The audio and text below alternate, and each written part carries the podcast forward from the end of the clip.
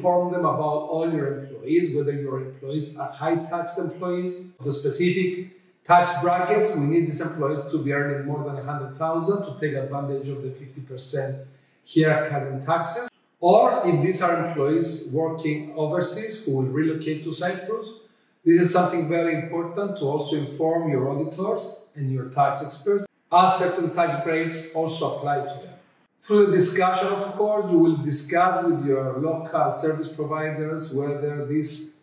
overseas employees have any visa requirements or any immigration issues relocating to Cyprus. And this is something that you need to know in advance to take advantage of specific tax breaks that apply for companies which are operating in third countries and, their employees who will relocate to Cyprus. Because there are fast track visa requirements, and it's always great to communicate and to know exactly how your staff, what your staff needs, and how they will be treated, where they need to go, especially the first two weeks in the Republic. All this information was analyzed in a previous video, but if your company or business falls within the shipping industry, within the fintech and technology industry, or if you are a movie producer, or if you are trading shares, or if you're intending of setting up an investment firm,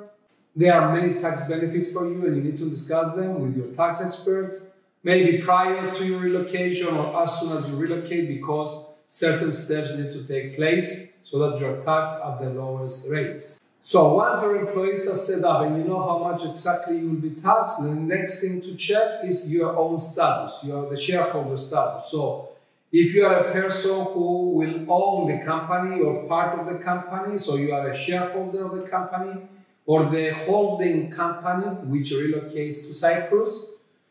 then there are special tax